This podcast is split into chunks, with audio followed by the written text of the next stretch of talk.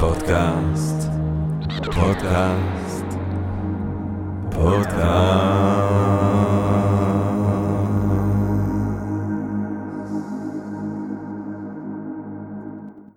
טוב, גבירותיי ורבותיי, ברוכות וברוכים הבאים לפודקאסט של Think and Drink Different, פודקאסט למי שאוהב לחשוב ולשתות. אנחנו רוצים קודם כל להגיד תודה לסמסונג נקסט תל אביב, קרן השקעות ותוכנה בשלבים מוקדמים שמאפשרת לנו להקליט את הפודקאסט מהמשחק שלה בשרונה כחלק מתוכנית התמיכה בקהילת החדשנות והיזמות הישראלית! אה, והיום אנחנו רוצים לדבר על נושא שאותי באופן אישי מרגש, מלהיב ומרתק ביותר. אנחנו רוצים לדבר, גבירותיי ורבותיי, על החייזרים. אנחנו רוצים לדבר על החייזרים. אה, וכהקדמה אני רוצה לזרוק כאן בהקדמה נושא שאיכשהו יוצא שאני אומר פה פעם בשלוש או ארבע פחקים. זוהי אותה הקדמה וזה אותה, אה, אותו תאריך ואותו ספר מדהים של אותו איש מדהים. 1543 אה, קופרניקוס מת וסוף סוף מפרסם את דה רבולוציוניבוס אורביום קואלסטיום על תנועתם של גורמי השמיים, כן, הוא מחכה שהוא ימות כדי לפרסם את הדבר הזה השנוי במחלוקת, והיא כמובן ההנחה או אה, אה, אה, התיאוריה ההליוסנטרית שלו. לא כדור הארץ אה, במרכז מערכת השמש, אלא השמש, ואנחנו מסתובבים סביב אה, השמש. הדבר הזה הוא האם אם אם אם אימא של המהפכות האינטלקטואליות, המדעיות, הרוחניות. תוך כמה שנים הדבר הזה בכלל מקבל עוד תנופה כשברונו הקדוש אה, אומר לא רק שהשמש במרכז אה, מערכת השמש, אלא שמה, שה, שהיקום הוא אינסופי, שהוא נצחי, כי היקום של קופרניקוס עדיין היה אה, אה, אה, מוגבל אה, במרחב, היקום של ברונו הופך להיות אינסופי, וזאת אומרת במאה ה-16 הזאת, לקראת סוף המאה ה-16, תחילת ה-17, היקום משתנה בעקבות המהפכה הזאת. אה, עצם היש משתנה. הדבר הזה משנה לחלוטין איך שבני אדם תופסים את עצמם, איך שהם תופסים את הדתיות שלהם, אה, מתחיל איזשהו ספק אה, הולך ומגביר במקחה, כן? כי במקחה כמובן אה, שמש בגבעון דום וכולי, לפחות נראה שהמקחה מניחה שזה כדור הארץ שמסתובב סביב השמש, אה, סליחה, שזה השמש שמסתובב סביב כדור הארץ, כי אם אלוהים מצווה על השמש לעמוד בגבעון דום, אז כמובן שזוהי ההנחה. אז אנשים אומרים יש פה טעות מדעית, ואם יש טעות מדעית אולי יש טעות אחרת. זה משנה תפיסת האדם, ממרכז היקום הוא הופך להיות אולי לא מרכז היקום, אפילו לא מרכז אה, אה, אה, אה, אה, מערכת השמש, אה, זה משנה את היקום שבו אנחנו נמצאים, ולכן כל מהפכה גדולה שתבוא אחר כך, אה, אם זה המהפכה של דרווין, אם זה המהפכה של קאנט, אם זה מהפכה של פרויד, כולם אוהבים לחשוב את עצמם על רצף עם אותה מהפכה קופרניקאית, כי זה באמת המופת. כי זה המופת למהפכה שמשנה לחלוטין את התפיסה האנושית את עצמה, את התפיסה האנושית את היקום שבו אנחנו נמצאים, אה, ויש כזאת מהפכה שמגיעה אלינו. יש מהפכה כזאת שמגיעה אלינו בקרוב, והיא כמובן, אה, אה, או הוא כמובן, המפגש עם ציוויליזציה חייזרית. המפגש עם חייזרים חיים, או אפילו המפגש עם עדות חד משמעית לקיומה של ציוויליזציה או של זן חייזרי בעל תבונה או בעל איזשהו סוג של טכנולוגיה. הדבר הזה אמור לקחות וכשהוא יקרה, יקרה אה, משבר מדהים, אה, אה, יקרה רבולוציוניבוס מהפכני כמו 1543 ואולי מאז 1543 לא היה כזה דבר. אה, וזה אמור לקחות כל רגע. זה יכול לקחות באמצע הפודקאסט שלנו היום, זה יכול לקחות באמצע הנסיעה שלכם, אה, אה, או איפה שאתם לא נמצאים כשאתם מאזינים לנו. כדי לדבר על הנושא הזה, הבאנו לכאן מישהו שאיפשהו הוא קודם כל חייזרולוג. הוא נאלץ לעשות המון דברים, כי חייזרולוגיה לא מספקת לו פרנסה. אבל במהותו הוא איש של החייזרים. ואני מדבר כמובן על חברי היקר עודד כרמלי, המשורר, אה, העורך אה, של כתב העת הווה לאבא אה, ובין השאר הספר העילאי והנשגב ביקורים שלי, תל אביב עם מים ועוד מחשבות חוף ימיות, פובליציסט עודד כרמלי, עיתונאי מדע אה, בעל תואר שני במכון כהן, אה, אה, ששם הוא כתב תזה לדעתי מרתקת על כמה אנשים אי פעם חיו ומתו על כדור הארץ. כעיתונאי מדע הוא כתב את הכתבה הנכחת ביותר בהיסטוריה של אתר הארץ, שעסקה בדיוק בנושא שלנו, בעניין של חפץ שאולי כן או אולי לא הוא מתוצאה חייזרית, אנחנו נדבר על זה בהמשך. הוא גם כתב של סוכנות החלל הישראלית, כתב ל New Scientist, ל Nautilus, וכאמור, חייזיונר מאוד מאוד מאוד גדול. גבירותיי ורבותיי, עודד כרמלי! לילה טוב, תודה, ג'רמי, תודה רבה, ג'רמי. בטח. תודה לך, ג'רמי. תודה, תודה, תודה. תודה. אתה, אתה בעצמך חייזר יהודון. חייזר יהודון. חייז... יהודון חייזר חסר מנוחה. יהודון חייזר חסר מנוחה. תקשיב, די עם הקשקשת. כן. Uh, אנחנו כאן בפודקאסט, uh, כמו שאולי אתה יודע, תוקפים את השאלות שלנו ישר בווריד הצוואר. בבקשה, אני אשאל אותך בבקשה. שאלה, זה כבר יותר מ-50-60 שנה, אנחנו טסים לחלל, אנחנו מסתובבים בחלל, אנחנו מקשיבים לחלל, אנחנו מאזינים לחלל, אנחנו מסתכלים על החלל. איפה הם? איפה הם החייזרים? איפה? תשמע, דמיין עכשיו שאתה מתעורר בחדר, אתה מתעורר בחדר ואתה לבד בחדר. אה, ומתישהו אתה רואה, אתה מביט מהחלון, ואתה רואה שאתה באיזושהי חצר פנימית, ואתה רואה עוד המון המון המון חדרים. חלק מהחדרים דומים לחדר שלך, חלק מהחדרים שונים לחלוטין, אה, ואתה עושה, הלו, פרוזדור, הלו, כלום. אתה מהבהב הפנס בחלון. מהבהב, אומר אולי מישהו יבהב חזרה, איזה סיגנל, מישהו יגיד שלום. שום דבר, כלום לא קורה, כלום. עכשיו, יש לך כמה אופציות לחשוב על הדבר הזה. אתה יכול לחשוב, אולי אני הראשון שיתעורר. אולי בכל החדרים מישהו מתישהו יתעורר, אבל אני הראשון שיתעורר כאן. אתה יכול לחשוב, אולי יתעוררו לפניי. ואז עולות מחשבות, מה קרה להם? אולי הם רחוקים מדי, אולי הם לא רוצים לדבר איתי, יכול להיות שאני מנודה, יכול להיות שאני מוקצה, יכול להיות שאני לא מעניין אותם, יכול להיות שהם כולם מתים. יכול להיות שהם מתים בידי עצמם, יכול להיות שהם מתים בידי דבר, יכול להיות שיש אחד בכל הקומפלקס הגדול הזה שאנחנו חיים בו, שהולך והורג את כולם אחד-אחד שיטתית. ויכול להיות שאם תמשיך לצעוק, אתה תהיה הבא בתור. אמ. אז אני, אם אני מתרגם את המטאפורה, אה, או את, את המשל הזה, אתה בעצם בא לנו כאן עם מה שנקרא בתחום אה, פרדוקס פרמי. או יותר נכון, אני באתי עם פרדוקס פרמי, ואתה באת עם תשובות שלנו, אז אולי, אולי נתחיל מזה. נתחיל מההתחלה. מה זה, מה זה פרדוקס פרמי? אוקיי, נתחיל, לפני פרדוקס פרמי, יש משוואת דרייק. כן. משוואת דרייק היא משוואה תמימה, היא בעצם מייסדת מייסד את התחום הזה של אה, חייזרולוגיה, כפי שהגדרת. והמשוואה אומרת, אוקיי, מסביב לכמה אה, כוכבים, כל כוכב שאנחנו רואים בשמיים, למעט אותם כוכבי לכת שהם במערכת השמש שלנו, זה שמש אחרת. ואז אתה אומר, מסביב לכמה שמשות יש עולמות. כמה עולמות כאלה נמצאים במרחק אה, הישיב מהשמש, כלומר, מים נוזלים יכולים להתקיים על פני השטח, לא קר מדי, לא חם מדי. אחר כך אתה אומר, בכמה מאלה אה, נוצרו חיים? זו שאלה שאנחנו, קשה לנו לענות עליה. אחר כך מכמה צורות חיים התפתחו צורות חיים תבוניות. הרי 99% מהמינים שאי פעם חיו בכדור הארץ נכחדו. יש בעצם רק מין תבוני אחד מכל מה שאתה רואה בטבע. זה אנחנו. ואז השאלה כמה אנחנו מגיעים לטכנולוגיית רדיו שיוכל לשדר. זה היה מזמן, חשבו על טכנולוגיית רדיו בתור הטכנולוגיית שידור אולטימטיבית. אה, ויש משוואה שנקראת אה, משוואת, משוואת רייק, אה, ויש המון השגות לגביה, ויש כל מיני ניסוחים אחרים, אבל זה פחות חשוב, כי אז בא אדון פרמה, mm-hmm.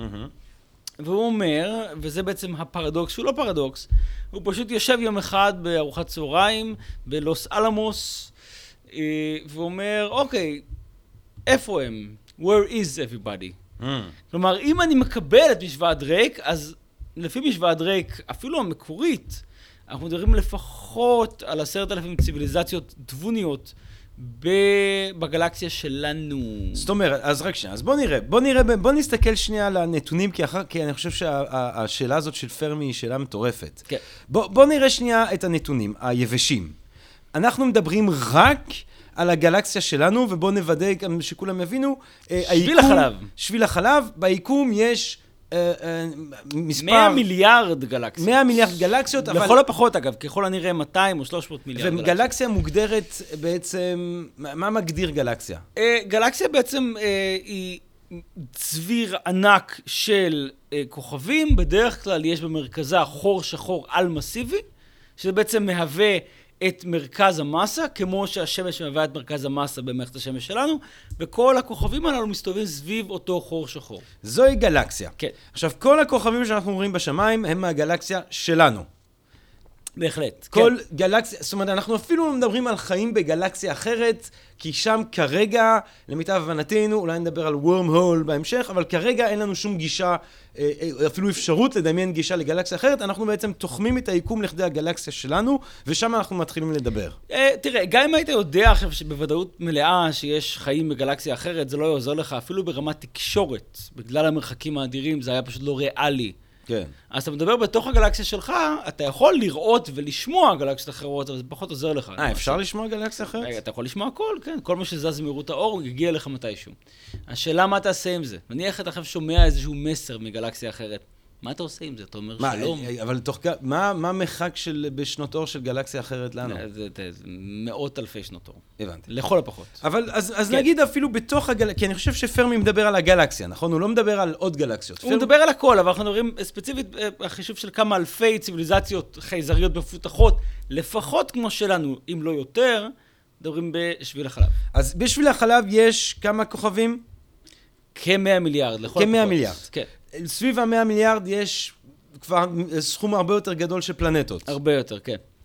אז אתה אומר, אם יש מיליארדים של פלנטות, מהמם. והיקום קיים אה, 14 מיליארד שנה, כדור הארץ קיים רק 4 מיליארד שנה, חייב להיות שבפור הזה של ה-10 מיליארד שנה, אני אתן קצת פחות עד שדברים באים וזה, נגיד, יש 5, 6, 7, 8 מיליארד שנה זמן בתוך כל המאות מיליארדים אה, של שמשות האלה שיפתחו חיים, מספיק שיהיה זן אחד או שתיים שיפתחו אה, את הטכנולוגיה שאנחנו מתחילים לזהות כאן כדור הארץ, במיליונים או מיליארדים של שנים שעברו עד עכשיו הם היו צריכים להתפשט בכל היקום. זאת אומרת, לא בכל היקום, לא, בכל לא, הגלקסיה. כל הגלקסיה. נכון, זה בעצם פרדוקס פרמי. פרמי בא ואומר, אוקיי, אני צריך רק אחד, אחד כזה. פרמי חכם מאוד, כי הוא אומר, אני לא מתייחס רק למרחב, הוא מתייחס גם לממד הזמן. הוא אומר, כמו שאמרת, כדור הארץ צעיר יחסית, כלומר, כדור הארץ עוד בגיל מערכת השמש, מערכת השמש שלנו די צעירה. היא בת 4.5 מיליארד שנה, ביקום של 14 מיליארד שנה. עכשיו דמיין, וזה לא מקרה היפותטי, כלומר, יש כזה כוכב לכת שאומרים, טוב, כל שנה בערך מכריזים כוכב לכת תאום כדור הארץ, או אח של כדור הארץ, או דוד של כדור הארץ, ואומרים, הנה הוא שם. ואז מגלים, והוא בן שישה מיליארד שנה. אז אתה אומר, אוקיי, אם החיים יתפתחו שם, בקצב שבו הם יתפתחו אצלנו, ואם הם פיתחו... אה, אם הם הגיעו, ל... זאת אומרת, אם זה לקח 4 מיליארד שנה, מהרגע שכדור הארץ הזה קיים, עד לזה שהם מגיעים לירח, תן להם עוד מיליון שנה. אתה יכול לדמיין איך יראו החיים בכדור הארץ עוד מאה שנה? כן. אתה יכול לדמיין איך הם יראו עוד אלף שנה? דמיין מיליון שנה בהתפתחות טכנולוגית אקספוננציאלית, כמו שאנו חווים כרגע, כלומר של מין תבוני. כן. עכשיו דמיין איזה יכולות יש לחבר'ה האלה. כן, אמור להיות. אמור להיות. ואז בא אה, פרמי ואומר, אוקיי, אם הם היו כאן באמת, אה, אפילו, אפילו ציוויליזציה אחת כזאת שהגיעה לפנינו בשביל החלב, היא כבר הייתה אמורה להיות, כמו שהאנושות כבר די כיסתה את מערכת השמש. אין נקודה במערכת השמש שאנחנו לא ביקרנו בה. אין כוכב לכת. ובקרוב גם לא יהיה ירח של כוכב לכת שלא ביקרנו בו. הם היו אמורים להיות בכל מקום. היה, הייתה מושבה במאדים, יהיה, תהיה מושבה במאדים עוד מאה שנה, ועוד אלף שנה, מתישהו נגיע לאלפא קנטאורי, ומשם נתקדם עוד עשרת אלפים שנה, עוד מאה אלף שנה. עקרונית, אנחנו אמורים לחיות באזור כבוש של ציוויליזציה אחרת. והעובדה שאתה לא רואה בכל מקום דגלים שאומרים, כן. שטח פרטי, זהירות, אל תיכנס, היא עובדה מרתקת ומבלבלת, וזה הפרדוקס. הפרדוקס אומר איפה הם. ובעצם אז האפשרויות הן האפשרויות שציינת אה, כשדיברת על הבן אדם שמתעורר בחדר. נכון, שזה בעצם נקרא הפילטר הגדול. זו תיאוריית אוקיי. הפילטר הגדול. משהו מסנן. כלומר, אנחנו אומרים, זה לא באמת פרדוקס, אנחנו אומרים, זה, זה מצב נתון. אנחנו כן מקשיבים, אנחנו כן מאזינים, אנחנו כן מנסים ליצור קשר, באמצעים, אגב, מאוד, אה, ברור, פרימיטיביים, מוגבלים, אפשר גם לדבר על זה, אבל הפרדוקס כאן נובע מהעובדה שבכל זאת, היינו אמורים בכל מצב נתון לראות שאנחנו חיים בתוך אזור, בתוך החצר של בן אחר, של, יצ... של ישות אחרת, ואנחנו לא רואים את זה. ואז בא הפילטר הגדול ואומר, אוקיי, תראו, יש כמה אופציות. יכול להיות שהחישוב, המשוואה דרייק, לא... החישוב שלנו לא נכון. יכול להיות למשל, אתה חושב שהיו חיים בכדור הארץ פחות או יותר מההתחלה, המאובן העתיק ביותר, אגב, הוא אושר רשמית היום, הוא בן שלושה וחצי מיליארד אה, שנה. באמת? היום? היום אישרו את זה. היה איזה דיון גדול, מאובן אה, שנמצא בקנדה, הוא בן שלושה וחצי מיליארד שנה. כלומר, היו חיים בכדור הארץ לפני שלושה וחצי מיליארד שנה, מיליארד שנה אחרי שהוא התעצב אה, סופית. אה, ובכל זאת, אם היית בא במיליארד שנה אה, בהתחלה... שזה אה, פרק לא- זמן מכובד. פרק זמן מכובד, או אפילו שני מיליארד, לא היה כן. פה כלום. כן, היו יצורים חד-תאיים את בסט. כן. עכשיו, תשאל את עצמך, אוקיי, יכול להיות שהפילטר הגדול נמצא שם. כלומר, יכול להיות שהיקום מלא מלא מלא מלא חיים, כולם יצורים חד-תאיים שוחים בבריכות ופה חמימות. קרה משהו מטורף, שהיה כן, יכול להיות שזה הזיווג חד הזה. פעמי, יכול להיות שזה חד פעמי. שזה הנס, שלא חיים הם נס. יכול להיות כן. שחיים רב-תאיים כן. הם נס. אבל... ואז אתה אומר, רגע, היו גם המון המון רב-תאים עד שאנחנו הגחנו. הם אכלו דברים, היו פרוותיים, היו חמודים, עשו ב... לא מעניין. יכול להיות שהיקום מלא מלא מלא יצורים פרוותיים שעושים ב... אבל הם לא מתקשרים איתך, ואתה אף פעם לא תדע שהם שם. זאת אומרת, אנחנו כן נדע, נדע עכשיו לפי המדדים, נדבר על זה בהמשך. מתישהו- כן. מתישהו נדע, אבל כרגע אין לך שום אבל יותר כן, הם לא מגיעים אתה לא יודע, אלינו, יכול להיות כן. שאלפא קנטאורי, באלפא קנטאורי, מערכת השמש הקרובה ביותר אלינו, ארבעה וחצי, ארבע וחצי אה, שנות אור מאיתנו. יכול להיות שם יש פלנטה, שיש שם עכשיו אה, פרות וסוסים וחמורים וגמלים והמקבילים החייזריים שלהם. איך תדע שזה, שזה שם? כן. אתה לא יודע. אנחנו נדע אם הם נושמים אה, אוקסיג'... אה, נכון, חמצן אבל... וזה. כן, אבל לפי פרדוקס פרמי, הם לא יכבשו את הגלקסיה. לא, הם לא יכבשו, אולי הם לא כן, יכבשו, הם לא, הם פרוותיים. אתה אנחנו- לא יודע. כן. כן. עכשיו, אבל בעצם, יש פה הנחה ב-Drake equation ובפרדוקס פרמי גם. וההנחה היא מה שנקרא הנחת הבינוניות, אני חושב. זאת אומרת, הנחה הרווחות, הכלליות. זה שאם במצב נתון שבו יש לך מים, ו-XYZ יש מים, אה, ויש, אז יש חיים, אז יש להניח שאם אתה משחזר את זה מתישהו, זה, זה, זה, זה שכיח. אה, וכך גם התבוניות של הזן האנושי, אה, היא אמורה להיות שכיחה. זאת אומרת, על אלף מקומות שבהם מתפתח חיים, צריך שיהיה כמה מאות שבהם יש אינטליגנציה, או עשר אלף. המספרים הם כל כך אסטרונומיים, שבוא נגיד שאם רק כאן התפתחה אינטליגנציה, קורה משהו מטורף. והתשובה הזאת תהיה לא פחות מטורפת מאשר אם אנחנו נמצא אה, זן אינטליגנטי אחר. זאת אומרת, אם האינטליגנציה הזאת, התבוניות הזאת, אה, שהיא יכולה להיות הפילטר הגדול, אה, היא ייחודית אה, אה, לכדור הארץ, אז קורה פה משהו הזוי. תראה, זה, זה חוזר לדת. זאת אומרת, זה כן. חוזר לדת. אה, אה, כמו שאתה לא במרכז מערכת השמש, וכמו שאתה לא עליון על כל, כל היצורים שחיים בכדור הארץ, כלומר, אתה כן עובדים מסוימים, אבל אתה כן חלק מהם. אתה באת מהם. כן. אתה, אתה, בשר מבשרם. אה, המחשבה שרק אנחנו תבוניים בכל היקום נראית בלתי סבירה. אתה יודע, ב- בספר בראשית, המלאך, הוא מבטיח לאברהם להרבות את זירו ככוכבי השמיים. הוא אומר לו, אם תספור את הכוכבים בשמיים, מבטיח לך שזה יהיה עם ישראל. עכשיו, הוא כמובן לא עושה את זה, כן? זה כאילו שאלה רטורית. לך תספור את הכוכבים בשמיים. אבל יצאו וספרו. אתה מכל אה, נקודה בכדור הארץ יכול לראות בערך, וזה בלילה מאוד בהיר, ואם יש לך ראייה מאוד מאוד טובה, כמובן לא בערים המזוהמות אור. טוב, זו לראות... תקופה של אברהם, אה, לא היה זיהום. בתקופה של אברהם לא היה זיהום אור. אתה יכול לראות בערך 4,000 כוכבים. הסך הכל, סך הכל, שזה המקסימום שניתן לראות משתי המספרות, גם מהצפונית, גם מהדרומית, זה 9,096. אה, ואז אתה אומר, אוקיי, אבל המלאך הוא לא אברהם, הוא המלאך. הוא כן, הוא שליח אלוהים, הוא רואה הכל. לפי מה שאתה אומר, בפשט המלאך אומר לו, יהיו לך 9,000, זאת אומרת, כן, עברנו שזה- את ההבטחה הזאת כן, ממש. מזמן. זאת אומרת, רעננה כן. יש יותר מעם ישראל שמובטח לאברהם, לא כזה מדהים. כן. אבל אז אתה אומר, אוקיי, הוא מלאך, הוא הרי רואה יותר ממה שאנחנו רואים. אז אתה אומר, אוקיי, מה המלאך רואה? אז המלאך רואה שבשביל החלב, הגלקסיה שלנו, יש באמת, לכל הפחות, אני בהערכות מינימום כאן, 100 מיליארד אה, כוכבים, יש לפחות 100 מיליארד גלקסיות. אה, התוצאה היא, היא באמת, סליחה שאני אומר, אסטרונומית. אה, ואז אתה שואל, אוקיי, מה, איפה יש אה, אה, כוכבי אה, לכת כמו כדור הארץ? והתשובה היא שיש יותר כוכבי לכת דמויי כדור הארץ מאשר גרגירי חול על כל החופים של כדור הארץ. כן. וזה רק בגלקסיה שלנו. לא, זה היקום. אה, זה ביקום. הגרגירי חול זה כבר השוואה ליקום כולו. הבנתי. זה, זאת אומרת, זה קצת יותר מכל, דמיין שכל גרגר, כשאתה הולך לים, דמיין שכל גרגר חול הוא כדור הארץ, עם כן. תנאים כמו שלך. כן. עכשיו אתה בא להגיד לי שאתה מתהלך לך על החוף, בחוף גאולה, אתה אומר, אני כל כך מיוחד, שמכל הגרגירים האלה, אני הנמלה האחת שפיתחה תבונה, כן. זה מטורף. אני חושב שאף אחד כבר לא קונה את זה. כלומר, אנחנו מדברים, ואנחנו קצת מדברים ב, ב, במונחים של שנות ה-90 ותחילת שנות ה-2000.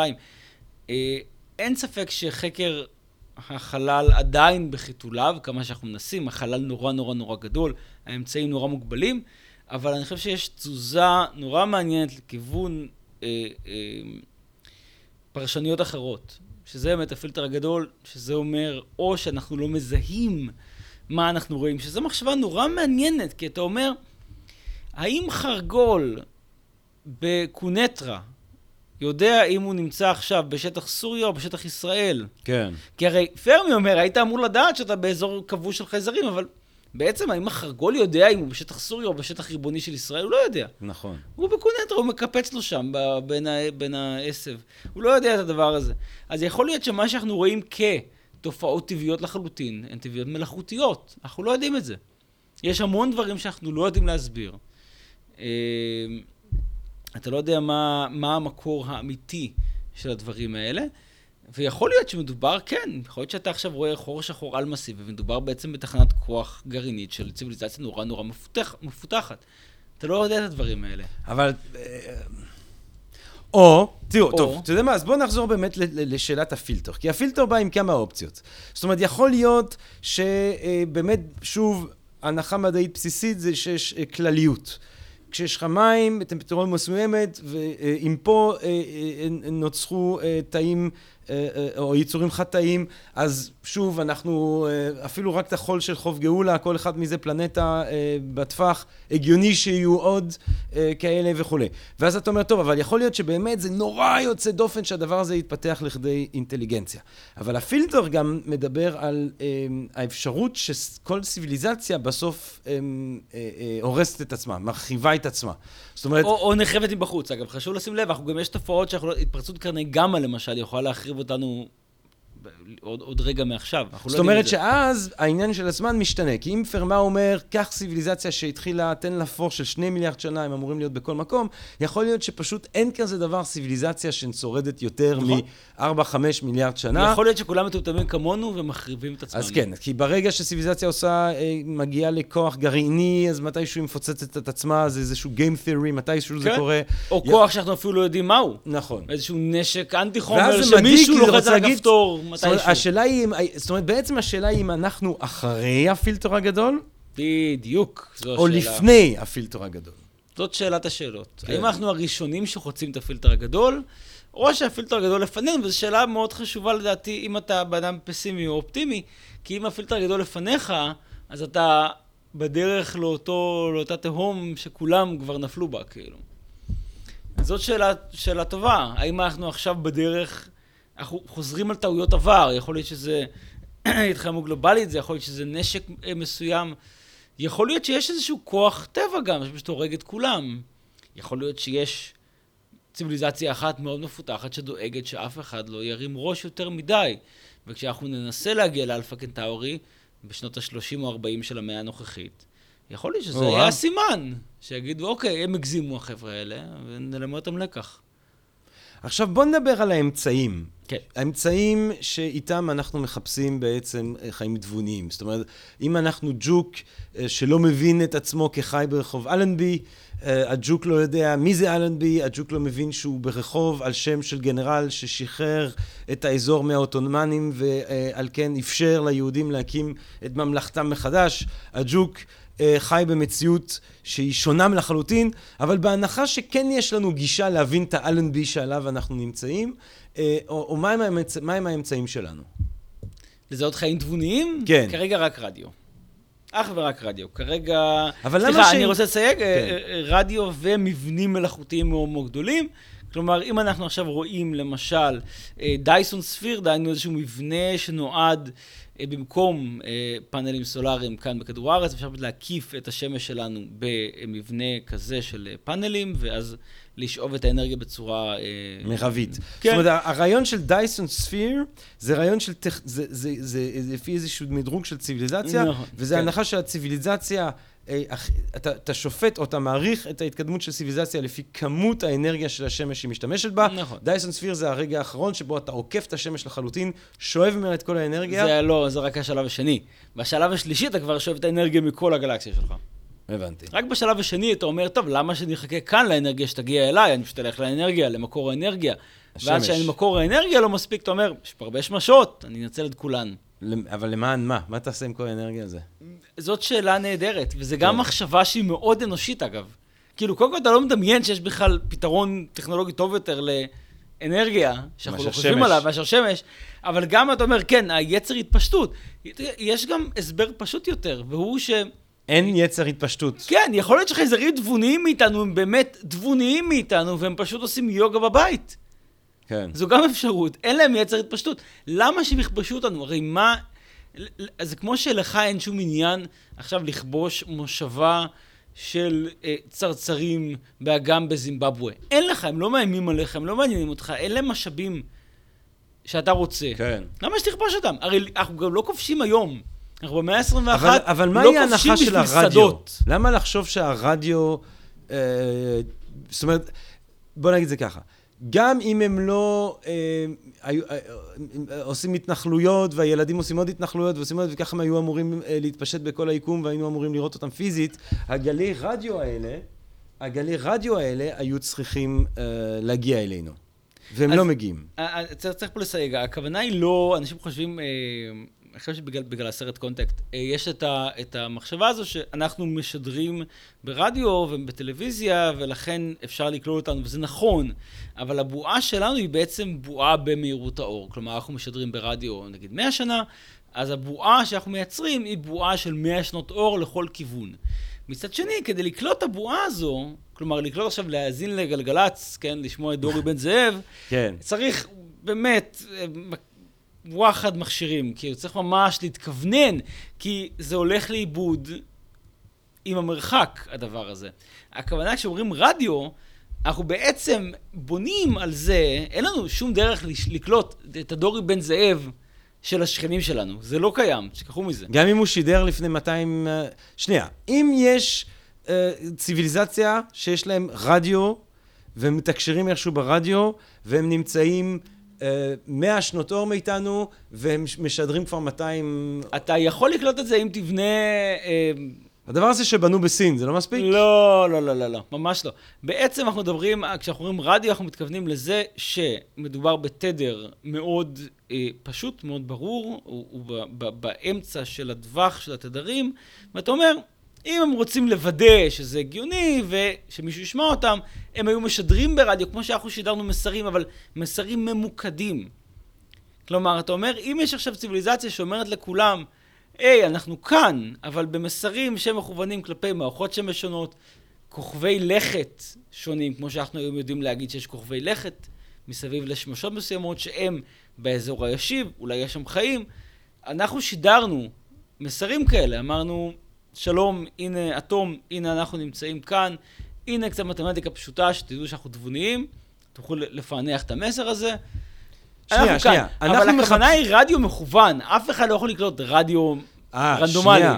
אז אנחנו, החיפוש לפי תדרי רדיו, ממה שאתה אומר עכשיו, זה לא לקלוט את הפעילות הטבעית שלהם, זה לקוות שהם טרחו לעשות את המעשה המוזר שאנחנו עשינו, וזה לשלוח רדיו לחלל שאומר, הנה כן. אנחנו? כן? כן, בהחלט. ואז- אנחנו- בנה- אתה בטוח? בוודאי, ואז השאלה, אתה בטוח שזה לא סתם, שאם חייזרים אתה מסתכלים... לא שומע דורי בן זאב. תקשיב, זה הולך לאיבוד, עכשיו, זה מתפשט לכל כיוון כמו בועה, אבל הבועה הזו מאבדת מהכוח שלה, זה נהיה ג'יבריש.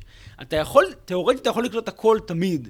אתה פשוט צריך לבנות מצפה בגודל כוכב לכת, ואתה לא תעשה את זה הרי. ומה זה אז, אם כך, הרגע וואו, מה שנקרא? אחד מה... אה, אה, מועמדים ל, ל, ל, לרגע שבו קולטים משהו. כן, זה הרגע של, של סטי במצפה הכוכבים אה, ארסיבו. אה, לא יודעים, אין לי מה להגיד על זה. זאת אומרת, אה, מי שהקשיב, מי שהאזין לתדרים הללו, לתדרי רדיו, שמע איזשהו משהו, איזשהו תדר רפטטיבי, כתב על זה וואו, סימן קריאה. הבעיה שזה לא חזר על עצמו אף פעם מאז, ואנחנו בעצם לא יודעים. כלומר, אין לך שום דרך לדעת. יש, אתה יודע, יש תיאוריות שזה פשוט המיקרוגל מה, מהמטבח ליד, מהמטבח האוניטין, באמת, זה כנראה מיקרוגל. אז אתה לא יודע. כן. אנחנו אף פעם לא קיבלנו מסר שאומר, תראה, לפי מה שאתה אומר עכשיו, לפי מה. שאתה אומר עכשיו, אז אני אומר זה האמצעים. זה האמצעים, זה האמצעים, אנחנו עיוורים חרשים. מחפשים אה, מגע, אבל אם אתה אומר לי שאנחנו לא יודעים לקלוט להם את הטלוויזיה, גם הם לא יודעים לקלוט לנו, הם יכולים לא, לקלוט יכול לנו. מאוד, לא. הם, הם כן, אתה לא יכול לדעת שלא. זה, זה, יש חוקי פיזיקה שהם כנראה אוניברסליים. הם יכולים לקלוט אם הם ממש ממש מתאמצים וממש אכפת להם מזה. ציוויליזציה כמונו לא הייתה ציב... כוללת לא, אבל אותנו. ציוויליזציה מתקדמת, הרבה יותר מאיתנו, יש לה אולי את הכלים לקלוט את הפעילות אוקיי. הרדיו ואז, שלנו. ואז אנחנו מגיעים לעניין יותר מעניין. אה, עם כל הכבוד לדורי בן זאב, יש המון כבוד לדורי בן זאב, מי שרוצה לדעת אם יש כאן חיים תבוניים, לא צריך את דורי בן זאב, כי אנחנו משדרים לא רק ברדיו, אנחנו בעצם משדרים את הנוכחות שלנו על ידי שאנחנו משנים את הרכב האטמוספירה. אה, אטמוספירה יש בה, יש בה איזון כימי מסוים, כן? אם אתה רואה למשל שיש הרבה מאוד מתאן, מתאן הוא גז שמתישהו אה, קרינת השמש מפרקת אותו. לא אמור להיות ככה במתאן, בכוכב לכת בלי חיים. אה, אז אתה אומר, אוקיי, יש כאן משהו שמזין את המתאן מחדש, למשל פרות. כן, הפלוצים של הפרות. הפלוטים של הפרות. במקרה שלנו, אתה יכול לדעת לא רק שיש כאן חיים, אלא גם שיש כאן חיים תבוניים. למה? CO2. CO2 זה בהכרח תבוני? אתה יכול לראות שה-CO2 בחמישים שנה האחרונות זינק. אתה רואה את זה. כן. עכשיו, זה אומר שבעצם חיים משדרים את קיומם, משדרים במרכאות, כן? כלומר, מראים ליקום שאנחנו כאן אה, כבר אה, שלושה וחצי מיליארד שנה, וחיים תבוניים מראים ליקום ש- שהם כאן כבר, נגיד, מאה שנה, מה זה כן, המהפכה קצת התעשייתית? פחות, כאילו, כן, כן. בערך משהו כזה. אה, כאילו פחות בכמויות אז זה הרבה משמעותיות יותר. גדול מהבועה. זאת אומרת, זה הרבה יותר מטריד מהבועה. עזוב רגע את, את שידורי הרדיו. יודעים, אם מישהו מתעניין, הוא יודע שיש כאן חיים. שוב, אם הטכנולוגיה שלנו תהיה בעוד עשר שנים, אפשר לדעת שבכדור הארץ יש חיים כבר שלושה וחצי מיליארד שנה. כלומר, כל שכן שלנו, שהוא קודם לנו בהרבה, אומר, כן, כדור הארץ ברור שיש שם חיים. זאת אומרת, בכלל לא שאלה, ואם הוא עוקב יפה, הוא אומר, הנה המהפכה התעשייתית שלהם. כן. עכשיו הם התחילו לזהם את כוכב הלכת הזה, עכשיו אפשר לדבר איתם על ספרות ועל שירה ועל מתמטיקה. אתה יודע מה, אז אם כבר אני, אתה מציין אה, ספרות ושירה, שזה כמובן תחום שבו אתה מצטיין, עודד כרמלי, מצטיין. אה, בוא ניקח צעד אחורה ונחשוב שנייה על, ה, על המשמעות של הציוויליזציה החייזרית. שבאמת כבר ברונו, ציינתי את ברונו שמדמיין את היקום האינסופי, אז הוא מדמיין גם יצורים תבוניים על פלנטות אחרות. כמובן זה דבר, מחשבה שמטחידה מאוד את כהני הדת של הוותיקן, שפתאום זה משבר דתי, הרי אם יש חייזרים, גם הם יכולים רק להגיע לגאולה דרך ישוע המושיע, עם הדרמה הזאת שקורית באיזה חור אבוד אה, במזרח התיכון, גם להם ממרכז היקום. אה, אבל אה, תעזוב את ברונו. אה, ז'ול ורן, שמדמיין את, ה, אה, אה, את, ה, את, ה, את החייזרים על הירח, איטי, אובססיית החייזרים הזאת שלנו, בעצם, אה, בספרות, בקולנוע, בדמיון האנושי. מה, מה, מה זה? למה הנושא הזה כל כך מעניין אותנו יותר, נגיד, מנושאים אחרים מרתקים לגבי החלל? אני אגיד, אני אגיד שני דברים. קודם כל, מבחינה אה, טכנית, מדעית, פילוסופית, שזה הכל ביחד מבחינתי. אה, יש לך דוגמה אחת לכל דבר. יש לך דוגמה אחת לחיים, יש לך דוגמה אחת לחיים תבוניים, יש לך דוגמה אחת לעצמך. כלומר, אם מחר אתה מוצא אפילו איזשהו מאובן במאדים, ואתה אומר, המאובן הזה הוא ממקור אחר, הוא בוודאות התפתח עצמאית במאדים, אתה יכול להגיד, אוקיי, איך, האם, האם החיים המאדימים האלה דומים או שונים אה, לחיים בכדור הארץ ובמה? אה, זה אומר DNA, RNA, זה אומר כל דבר. יש דברים שאתה לא יודע בעצם האם הם הכרחיים או האם הם מקריים לחיים. האם למשל בטיטן תגלה יצורים שבמקום להשתמש במים כסולבן, כממס, הם משתמשים במתאן נוזלי. אתה לא יודע מה הכרחי לחיים ומה לא הכרחי לחיים, פשוט יש לך דוגמה אחת. ואתה יודע שנורא נורא נורא קשה להסיק איזושהי מסקנה מדוגמה אחת. זה קרה לך פעם אחת. אתה לא יודע כלום. אי אפשר מזה, לעשות טיעונים באינדוקציה מדוגמה אחת. תראה, אם, כן. אם אני עכשיו בא ל, למכונת ממתקים, וכאילו אני לוחץ על כפתור אקראי ויוצא לי מסטיק ירוק, אם אני צריך לשים את הכסף שלי, הייתי אומר, הבא בתור זה גם מסטיק ירוק. כן. זה הימור נכון. כן. אבל אני לא באמת יודע, יכול להיות שאני לוחץ ויוצא לי טירקס. זאת אומרת, באותה מידה, אני לא יודע. אה, זה דבר ראשון. דבר שני, אני חושב... זאת אומרת. שברגע שאנחנו נפגוש חייזרים, יהיה לנו את השני, יהיה לנו את המסטיק. כן. את... כן. תחשוב שאצלנו יש למשל שתי שיטות uh, כלכליות, uh, קפיטליזם וקומוניזם, אני הולך לקיצון כאן כמובן. אולי יש שיטה אחרת שלא חשבנו, אנחנו לא כאלה חכמים. כן. מה לגבי הקשר בין אומנות וטכנולוגיה? אם אתה יכול לדמיין למשל מחר, בכיכר רבין נוחתת אה, חללית של חייזרים, אומרים שלום, ואתה רואה חייזרית, אה, חייזרית. למה לא? חייזרית. אתה רואה חייזרית. אל תניח את המגדר שלה. אתה רואה חייזרה, אה, והיא אומרת שלום וברכה, ואתם הולכים לדבר, ואתה שואל, נו, מה לגבי ריקוד? היא לא מבינה מה אתה אומר. מה לגבי ציור? אין לה מושג. אתה אומר, אבל באיתם חללית, הגעתם עד לכאן. מן הסתם, הדמיון שפרץ את הדרך למדע ולטכנולוגיה, פרץ את הדרך גם לאומנות. כן. היא אומרת, לא, לא, אצלנו זה ממש לא עובד ככה, אנחנו פשוט כאילו רק משתמשים בזה להתפשט. כן. אתה לא יודע, אתה לא יודע מה הדברים האלה הכרחיים לא. זאת אומרת, אתה אומר שבעצם הרבה מהשאלות, uh, אתה מסתכל על זה בצורה uh, uh, פילוסופית, אתה אומר, הרבה מהשאלות, שאלות העומק לגבי לא רק טבע האדם, אלא גם טבע הדברים שהאדם עוסק בו, הם uh, הולכים... Uh, אנחנו הולכים לפגוש מראה שתאפשר לנו, אולי, אולי ב, שתאפשר לנו להבין אותם יותר טוב, ואולי הדרך הכי אה, יפה להמחיש את זה, זה כמובן אה, במשל היפהפה הזה של אה, מורנו, רבנו, משיחנו יואב עזרא, שאומר שאם יבואו החייזרים וידברו עברית, אז אז... הוא יניח תפילין. הוא יניח תפילין, כן. זאת אומרת, כי אז באמת העברית הזאת היא כי, אוניברסלית. כי אז הוא ידע שזה לא קונטינגנטי, כלומר כן. שזה באמת הכרחי שאכן העברית היא שפת האלוהים. כן. והכל נכון, כל מה שכתוב נכון בכתבי הקודש. כי אני הייתי אפילו, ואני תמיד ברשות מורינו, אה, משיחנו, אה, רבינו אה, יואב עזרא, אני גם תמיד אומר שאם יבואו החייזרים והם יהיו מוסריים, אז זה נדע שקאנט צדק.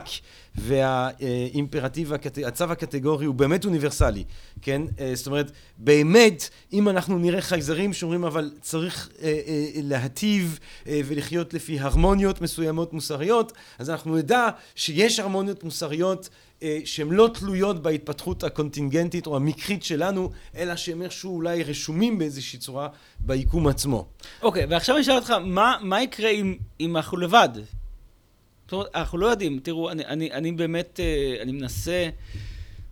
אני לא מאמין בעב"מים או חטיפות או דברים מהסוג הזה. בגלל שהשאלה כל כך כבדת משקל, אני רוצה את מקסימום ההוכחות. אני רוצה להיות בטוח בדבר, בדבר הזה. ואז השאלה היא, מה אם, לא רק כהנחת עבודה, מה אם באמת אנחנו פשוט לבד? אין אלוהים. אין אפילו אח גדול אני חושב שהדבר הזה מוביל אותנו לאחריות מאוד מאוד גדולה, מאוד כבדה. כי פירושו של דבר שאם אין אח גדול, אנחנו אחראים על היקום. אנחנו העין הפקוחה היחידה על היקום. אנחנו היחידים שנותנים שמות לעצמים, אנחנו היחידים שמעניקים משמעות לעצמים. אנחנו היחידים שמבינים את הסיפור הזה של מפץ גדול ושל מוות עתידי של היקום. אנחנו היחידים שיכולים לספר את זה כסיפור, כשיר, שיכולים להתפלסף על הדבר הזה, שואלים את עצמם שאלות קיומיות, דהיינו, היותנו קיימים בתוך היקום הזה. זו אחריות נורא גדולה. אני חושב שאנשים, ו- ו- ואני כולל את עצמי בתוך האנשים האלה, כן, בתוך ההגדרה הרחבה הזאת, אנשים מחפשים חייזרים כי הם לא מעוניינים באחריות הזאת. היא אחריות כבדה מדי. זאת אומרת, אם הנר השברירי של התודעה, המודעת לעצמה, היא נר שאנחנו אחראים להחזיק אותו, אז טעות הכי קטנה, והיקום הזה על שקט. כן, כן. אתה, אתה פוגש אנשים ברחוב, אתה לא רוצה להאמין שהם הדבר התבוני ביותר ביקום. אבל תראה, אתה נתת עכשיו אה, אה, דברים יפים, רבים, מרהיבים, מבחינה אינטלקטואלית, מבחינה פילוסופית, אה, מבחינה קיומית, אבל אני רוצה להגיד לך, יכול להיות שיש משהו הרבה, אנחנו גדלנו בדור של E.T. כשאנחנו התלהבנו מ-E.T. זה לא מהטעמים האלה, או שכן. למה? E.T. עם הצנע של המוזיקה זה לגמרי מהטעמים האלה. E.T. מנגן לך חזרה, E.T. הוא כמוך. הוא מתלהב מהמוזיקה שלך. אתה רוצה שמישהו יתלהב מהמוזיקה שלך. אה, לא, אתה חושב שאתה מבלבל בין איטי לבין מפגשים מהזן השלישי. אה, נכון, התבלבלתי, התבלבלתי, כן. כן. אבל, אבל, אבל, כן. בסדר, אבל, אבל איטי, זאת אומרת, מה, יש, בטיפוס הזה של החייזר, מה מסקרן את הילד בנו?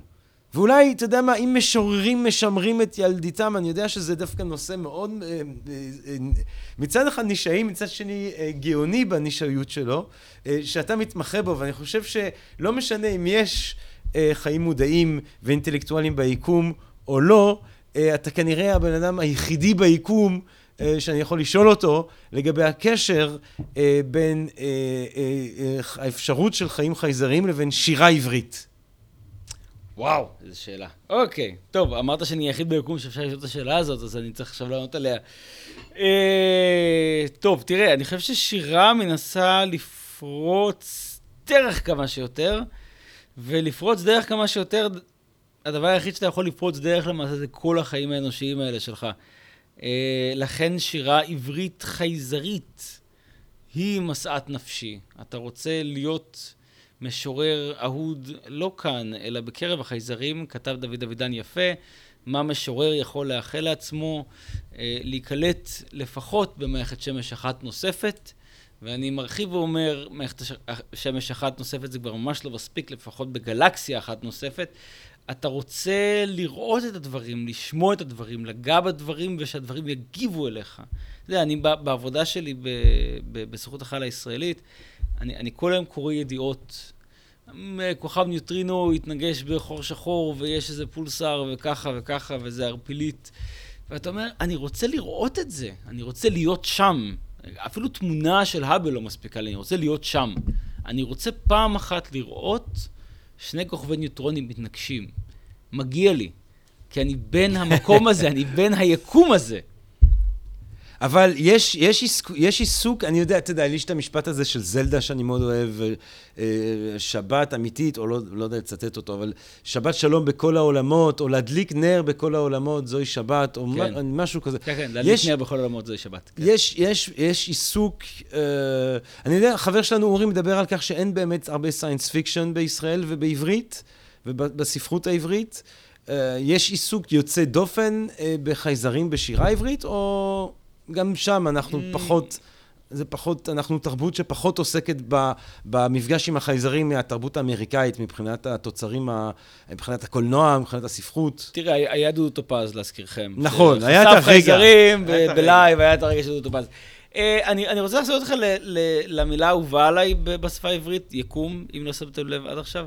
אה, יקום מופיעה, המילה יקום מופיעה לראשונה בתנ"ך, בפרשת נוח.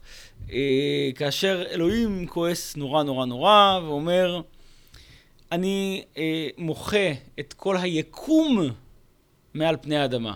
כלומר, יקום במובן המקורי, המילולי של המילה, זה כל מה שקם. כל מה שקם, הוא נותן לו זפטה על הראש ומוריד אותו חזרה עם הרבה מאוד מים.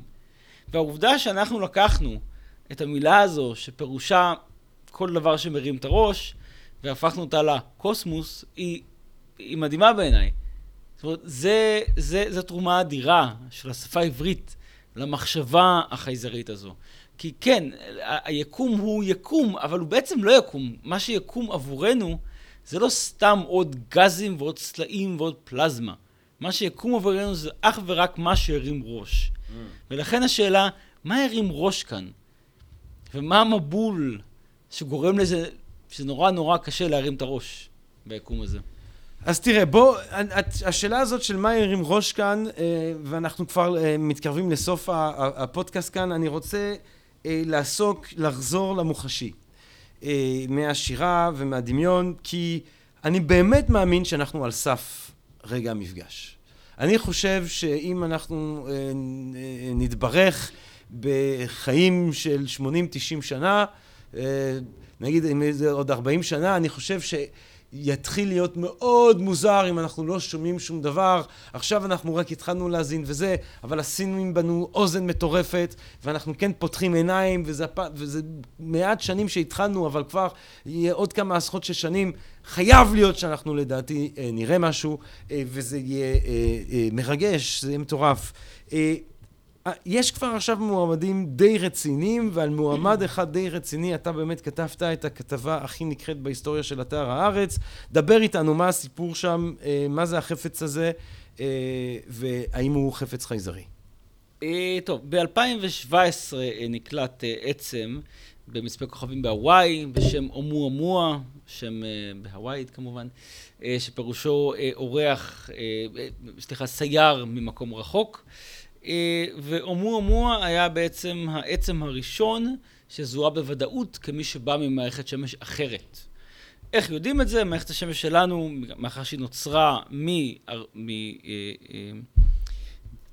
אה, אחד של גז ואבק שמסתובב סביב עצמו ואז קרס, אז אתה אומר, אוקיי, הכל באיזושהי מהירות מסוימת נתונה, והנה כאן בא משהו במהירות אחרת, ולא על מישור המלכה, אלא הוא בא מלמעלה. הכל מסתובב די על אותו מישור גיאומטרי, הנה בא משהו מלמעלה, זיהו אותו, הוא עבר די קרוב לכדור הארץ במערכת השמש הפנימית, וכשזיהו אותו אה, בוודאות הוא כבר היה בדרכו, אה, לא החוצה למערכת השמש, זה לוקח המון זמן, אבל היה, התרחק מאיתנו. אה, וההתנהגות שלו הייתה די מוזרה, כי יש התנהגות מסוימת לאסטרואידים ויש התנהגות מסוימת לכוכבי שביט.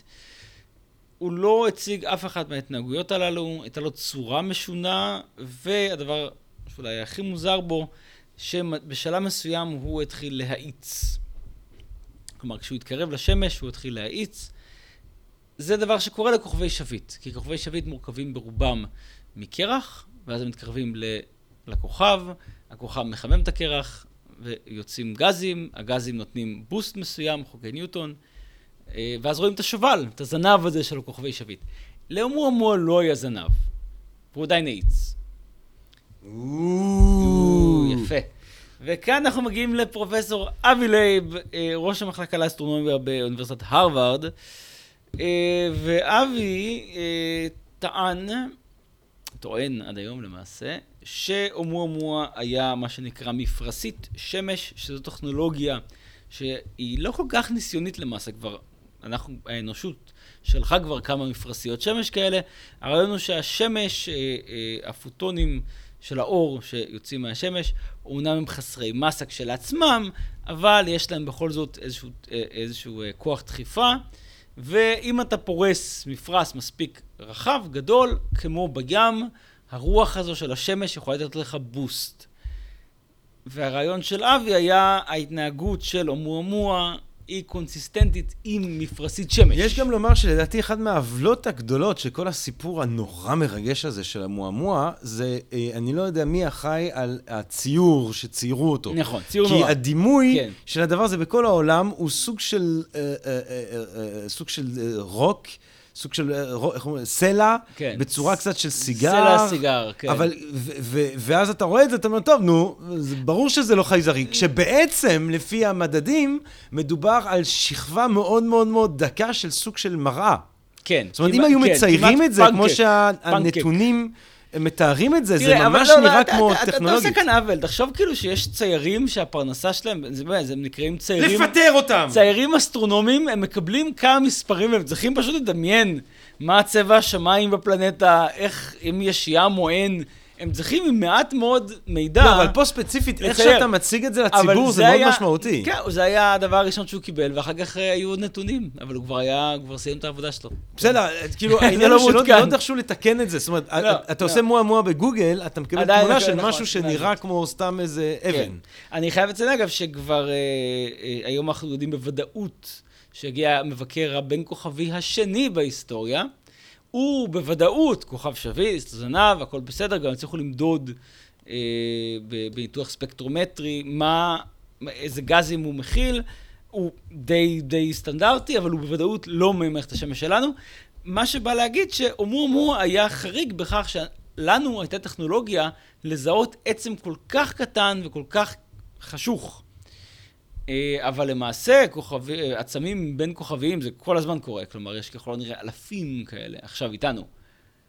אז אם התיאוריה של אבי לב נכונה, אה, אז חלק מאותם אלפים, אה, מדובר במפרשיות שמש שנשלחו, איזשהן גשושיות כאלה שנשלחו לרגל, אולי על ידי ציוויליזציות שכבר אינן איתנו, כלומר אתה שולח את זה, זה שגר ושכח, אתה לא יודע מה קורה עם זה אחר כך. יכול להיות שאף אחד לא קולט מסרים בצד השני, אבל אתה משגר. כמו שאנחנו הולכים לשגר ל- לאלפא קנטאורי, אתה אף פעם לא תוכל להחזיר את זה חזרה, זה ימשיך כן. לנ- לנ- לנוע לנצח. מעניין באמת שהכתבה הזאת הפכה להיות הכי פופולרית באתר הארץ. שוב, זה מחזק את העניין ה- הרב הזה שיש לאנשים אה, לנושא הזה. אני. אני חושב שזה גם מחזק את, ה, את העובדה, זה גם היה כתבה שגם דיברה על איך זה להיות ראש המחלקה לאסטרונומיה בהרווארד, שמפרסם עכשיו פייפר מדעי שאומר, חייזרים ביקרו כאן לפני שנה, ואז אתה בא לקפיטריה ויש לך את הקולגות שלך. זאת אומרת, יש פה גם מעשה אמיץ מסוים. אה, ואבי דיבר על זה יפה מאוד בכתבה, שהוא הסביר שמבחינתו, ברגע שיש לך קביעות, אז אתה אומר מה שאתה חושב. כן, ויש הרבה מדענים, כן, זה הרעיון של קביעות, ויש הרבה מדענים שחושבים כמוהו, אבל הם עדיין פוחדים למרות שיש קביעות. העניין הזה של גישושית זה עניין מעניין, כי כמובן שגם אנחנו אה, שלחנו את ה... האמת, זה, לא, זה כבר לא גישושיות, כי הם כבר לא יחזרו לנו את האותות הוויג'ר ברגע שהיא תעזובנה וכ- כמו- מערכת כמו השמש. אumuamua, אותו דבר. אבל אנחנו כן טרחנו לכתוב שם את הכתובת שלנו במעשה שהוא על. גבול אה, דבילי, כאילו. ויש שם גם את הגולדן רקורד. ואולי כן. זה הרגע לציין שעודד כרמלי ואנוכי אה, כתבנו תיקון אה, לנאסא. זה היה לפיוניר. אה, זה היה לפיוניר, פיוניר כן. שציירו בפיוניר את אה, דמות האדם ודמות האישה, ולאדם הזכרי אה, יש איבר מין, אה, לנקבה המצוירת שם אין איבר מין, כי זה היה נתפס אה, כגז רוח מאיזושהי סיבה לא, זה היה לפני- הזויה. זה היה בסבנטיז, הם עוד לא גילו. הם עוד לא גילו את איבר המין. מדעית, הם לא ידעו. ולכן החייזרים בעוד אה, מיליוני שנה שיראו את הדבר הזה, בעצם לא יבינו איך בני אדם אה, מתחבאים. וגם לא לא ירצו לבוא לפה. מי ירצה לבוא לפה בשלב הזה? אז אתה יודע מה, אם כבר פה, בוא נלך אפילו עוד יותר צנוע. מאדים. נכון, אנחנו, אנחנו, אנחנו למאדים אמורים להגיע, אילון מאסק כבר הראה לנו את החללית, שדווקא איזשהו throwback מבחינה איך שהיא נראית לחלליות של שנות החמישים, אה, מסטיל. אה, יש, אה, אנחנו, בירח אין חיים. בירח אין חיים בוודאות. במאדים, יכול להיות שיש עוד אה, בקטריות, כן. משהו? כן, זה עוד לא פתור במאדים, כן. אה, בין היתר בגלל שאנחנו אה, קולטים בשנים האחרונות, הרוברים השונים על מאדים, קולטים אה, שיירים של מתאן, של גז מתאן. עוד פעם, גז מתאן לא אמור להימצא באטמוספירה. האטמוספירה של מאדים מאוד דלילה, מאוד חשופה לפגעי השמש, מתאן אמור להתנדף. עכשיו השאלה, מה מחדש את המתאן הזה? יכול להיות איזה מקור טבעי מסוים, יכול להיות שהמון המון המון אה, בקטריות מתות עדיין מתחממות בעונות הקיץ, זה עונתי. בקיץ יש את המתאן, בחורף אין את המתאן. זה מתחמם, ואז הגז מתאן הזה משתחרר. יכול להיות שכן, יש בקטריות שהסתגלו לחיים עונתיים, והן פשוט נכנס, נכנסות להיברנציה בחודשי החורף. זו אפשרות אחת, מאדים עדיין לא ירד מהפרק, למרות שאנשים חושבים, טוב, בוודאי אין חיים במאדים, עדיין לגמרי על הפרק. אה, עננים של נוגה, זו אפשרות שנייה. בתוך מערכת השמש אנחנו מדברים. כן, תוך המערכת השמש מונה את האפשרויות השונות. אה, עננים של נוגה זה המקום הדומה ביותר לתנאים בכדור הארץ מבחינת אה, כבידה, מבחינת לחץ אטמוספרי, מבחינת טמפרטורה, למרות שזה גיהנום על פני השטח, באטמוספירה זה דווקא אה, נהדר. ואולי יש שם מיקרואורגניזמים, כמו שמיקרואורגניזמים חיים בעננים בכדור הארץ, שהם שרידים לנוגה קדומה שהיה בה ואולי חיים. אפשרויות אחרות שמתחזקות בשנים האחרונות זה דווקא עולמות האוקיינוס שמקיפים את כוכבי הלכת החיצוניים, אני מדבר על אה, הירח, בעיקר הירחים אירופה ואנצלדוס, אנקלדוס, אה, שבעצם מדובר בעולם מים, עולם שכל כולו מים למעט הגרעין של הכוכב לכת, עם איזשהו מעטה קרח, אבל מה שגורם, אנחנו יודעים בוודאות, שהמים בפנים הם במצב צבירה נוזלי. Mm. בגלל כוחות הגאות והשפל האדירים מצדק ומשבתאי, שמחממים את כוכב הלכת על ידי שהם מושכים וגוררים כל הזמן את, אה, את החומרים אה, בגרעין, וכך גם משתחררים חומרים מזינים למיניהם, וגם יש מקור אנרגיה. אז אתה הולך באוקיינוסים של כדור הארץ, אתה יורד לקרקעית האוקיינוס, ואתה רואה את, ה, את הבקיעים האלה, שמהם יוצאים חומרים מזינים, שזה מקור אנרגיה, ולמרות שאין אור שמש, יש שם חיים. למעשה, אחת ההיפותזות המקובלות... שמשם התחילה בכלל. כן, משם אנחנו הגענו, מאחד הפתחים האלה בקרקעית האוקיינוס. כן. אז זה כנראה לא הזרבובים, אבל כן, אולי תמצא שם חיידקים, קולוניות יפות. אתה חושב שהאימפקט התרבותי-אינטלקטואלי-רוחני, דיברנו, התחלנו אה, את התשדיר עם קופרניקוס, האימפקט של מפגש עם אה, בקטריות או מיקרואורגניזמים, הוא יהיה אה, משמעותי כמו קופרניקוס, או אם אתה צריך, אם, כדי שתהיה מהפכה תודעתית בסקאלה הזאת, אנחנו חייבים ייצור תבוני, טכנולוגי. תראה, אני חושב, קודם כל עבורך זה יום משמעותי, כי אנחנו בזמנו אה, התערבנו ואתה הבטחת שאם וכאשר אנחנו מוצאים איזשהו סימן ודאי לחיים, אתה מתפטר מכל העבודות שלך. זה אתה אמרת. ואתה אמרת, אתה, אתה אמרת גם. הייתה התערבות ג'נטלמנית, שאתה מתפטר מהכל ועושה אה, כל שביכולתך אה, לתרום למאמץ הזה. אז קודם כל עבורך זה יהיה שינוי מאוד דרמטי באורח החיים. אתה צריך ללכת לאוניברסיטה וללמוד אה, אסטרופיזיקה. אה, אני חושב שכן, אם אתה עכשיו מוצא מאובן במאדים... תראה, היה, היה, יש רגע, יש סרטון נורא, נורא יפה שרואים את קלינטון על מדשאת הבית הלבן מודיע שמצאו מאובן חי במאדים. בדיעבד, זה לא ברור אם זה באמת מאובן אה, שהיה פעם חי, או סתם איזשהו סלע עם תצורה טבעית. אבל כן, אתה רואה את ההתרגשות, והאמת היא ש... אתה יודע, זה לא יגיע בוויינט, זאת אומרת, זה יהיה נשיא ארצות הברית על מדשאת הבית הלבן, מודיע את הדבר כן. הזה. אחר כך יהיו המון בדיחות בפייסבוק, ואנשים יעברו לסדר היום, ולאף אחד לא יהיה אכפת, אבל כמו קופרניקוס זה יחלחל וישנה מן היסוד את התפיסה שלנו, מן היסוד. אבל מצד שני, מפגש עם חבורה של מז'ננים שמסתובבים להם ומדברים, ויש להם דברים לעשות, ומסכנים אותנו, לא מסכנים אותנו, והם בדרך או שלא בדרך, זה שינוי דרסטי מיידי. זה שינוי דרסטי מיידי. זה גם נשיא ארצות הברית, זה... וזה לא חוזרים לסדר היום.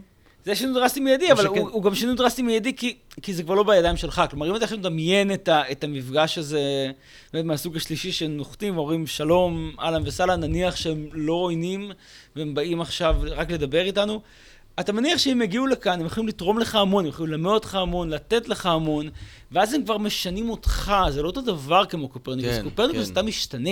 אתה משתנה בעקבות התובנה שלך. אתה משתנה בעקבות, בדיוק. כן. הפילוסופיה שלך משתנה, תפיסת העולם שלך משתנה, ולכן אתה נהיה אדם יותר פתוח, יותר עשיר, יותר עמוק.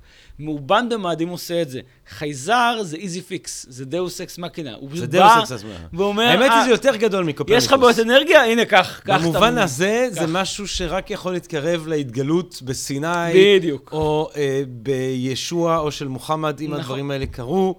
אז הנה זה יקרה כאילו, יבוא לנו אה, משה, ישוע ומוחמד אה, בדמות אחת ירוקה בכיכר רבין, תנחת ותגיד, bring it on. ואני חושב שאנחנו מתגעגעים ועורגים וכמהים למעמד הר סיני שני, אבל זה לא טוב לנו.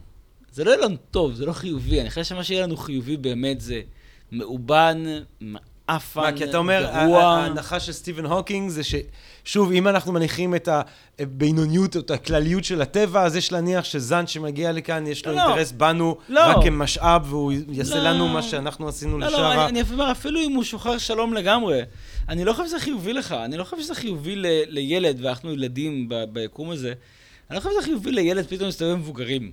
זה לא חיובי, הוא צריך עדיין להסתובב עם ילדים. עדיף לו עכשיו מאובן, קטן, ש- להשתעשע איתו קצת להשתעשע כמה איתו שנים. כמה שנים, עד שהוא באמת עולה לליגש לגדולים. שאלה אחרונה, עודד כרמלי. לך על זה. האם אתה, באינטואיציה שלך, אה, זה נושא שמעסיק אותך, שאתה חוקר אותו, שאתה כותב אותו, שאתה מנגיש אותו, שאתה מדבר עליו, האם בבטן, בתחושת בטן שלך, אתה צריך לשים כסף, אנחנו לבד? כן, מה אתה אומר? כן. אז קורה פה משהו מטורף. כן, מטורף לגמרי. בלתי ניתן להסבר. יכול לבד. גבירותיי ורבותיי, עודד כרמלי. באמירה הדרמטית הזאת, שמשאירה אותנו לבד ביקום, עם האחריות הבלעדית אנחנו אלוהים, לשמור את לשמור, לשמור. הגחלה של התודעה אל תוך הנצח, כבבת עינינו. להפיץ אותה בגלקסיה. עם הדבר הזה אנחנו נסכם את הפודקאסט המרתק הזה. עודד כרמלי, אני יודע שאתה מדבר על החייזרים. איפה אתה מדבר על החייזרים? אתה, לא, אתה הולך לדבר על חייזרים. כאילו, חוץ מהפודקאסט. על חייזרים? הרצאות! אה, אנחנו ב-Think כן. and Drink Different. בשבוע החלל הישראלי, בעוד אה, שבוע, לא זוכר את התאריכים. אוקיי. אוקיי. בסדר, תיצרו איתו קשר, מי שרוצה. כן. ואני מבין שאתה גם תבוא ותתן לנו כאן ב-Think and Different, בהחלט, אתה think and תדבר. אתה תתן לתובל קצת זה יקרה. בדצמבר, בוודאי. בוודאי. אה, בדצמבר אתה תרצה על החייזרים, ובאופן כללי, מי שמצא עניין בפודקאסט, אני ממליץ לכם בחום מאוד את הספרים שכתב עודד כרמלי, ספרי השירה הגדולים שלו, ליקום אין אופוזיציה, אור שלג. הוא לא זוכר, הוא לא זוכר, הוא לא זוכר את הספרים שלי. אור שלד. אה, אמרתי, אור שלד.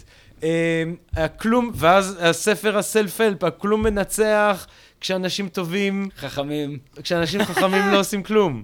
לא, עושים מדיטציה. מדיטציה. הכלום מנצח כשאנשים טובים עושים מדיטציה. חכמים עושים מדיטציה בהוצאת כנרת זמורה ביטן. אה, את הדברים שהוא כותב בהארץ, אה, ויש לומר, כתבות שהפכו להיות קלאס, קלאסיקות. אה, את מה שהוא כתב על מואה, אה, ועל ההתחממות הגלובלית, וכמובן, את המעשה העילאי, את אה, ידו אה, העריכתית בתל אביב עם מים ומחשבות, חוף ימיות. את זה הוא זוכר, את הכותר לא, הזה הוא לא, זוכר את לא. השם. תל אביב טוב, מים ועוד מחשבות. ועוד חוף מחשבות ימיות. חוף ימיות. גבירותיי ורבותיי, וכמובן, אם נהניתם מהפודקאסט הזה, אז אני אשמח שתאזינו אה, לשאר הפודקאסטים המרתקים שלנו, את אלה שכבר עשינו, את אלה שכבר עשו, ואם יש חייזרים שאיזשהו, איפשהו, אם זה מאות אלפי שנות אור מעכשיו, שומעים את התשדיר הזה משני יונקים שהסתובבו להם על כדור הארץ, אנחנו רוצים להגיד להם כן. אנחנו רוצים לברך אתכם, מי שלא תהיו. תחזיקו אתם את התודעה אם אנחנו לא הצלחנו להחזיק אותה. תגיד להם משהו, כרמלי. זה הרגע שלך, אתה מקליט פודקאסט, זה לנצח נצחים, זה משודר לגלקסיות אחרות. מה אתה אומר לחייזרים? אנחנו עייפים וחלשים מאוד, אנא הצילו אותנו, בבקשה. תזכרו אותנו כי אנחנו זוכרים אתכם, כמו שאנחנו מעריכים את הקהל מאזינים שלנו. כולנו חייזרים כאן, אחד של השני. אני, אה, אה, אה, שתהיו בריאים, שנה טובה לכולם, גמר חתימה טובה, תודה רבה, ונשתמע. פודקאסט, פודקאסט, פודקאסט.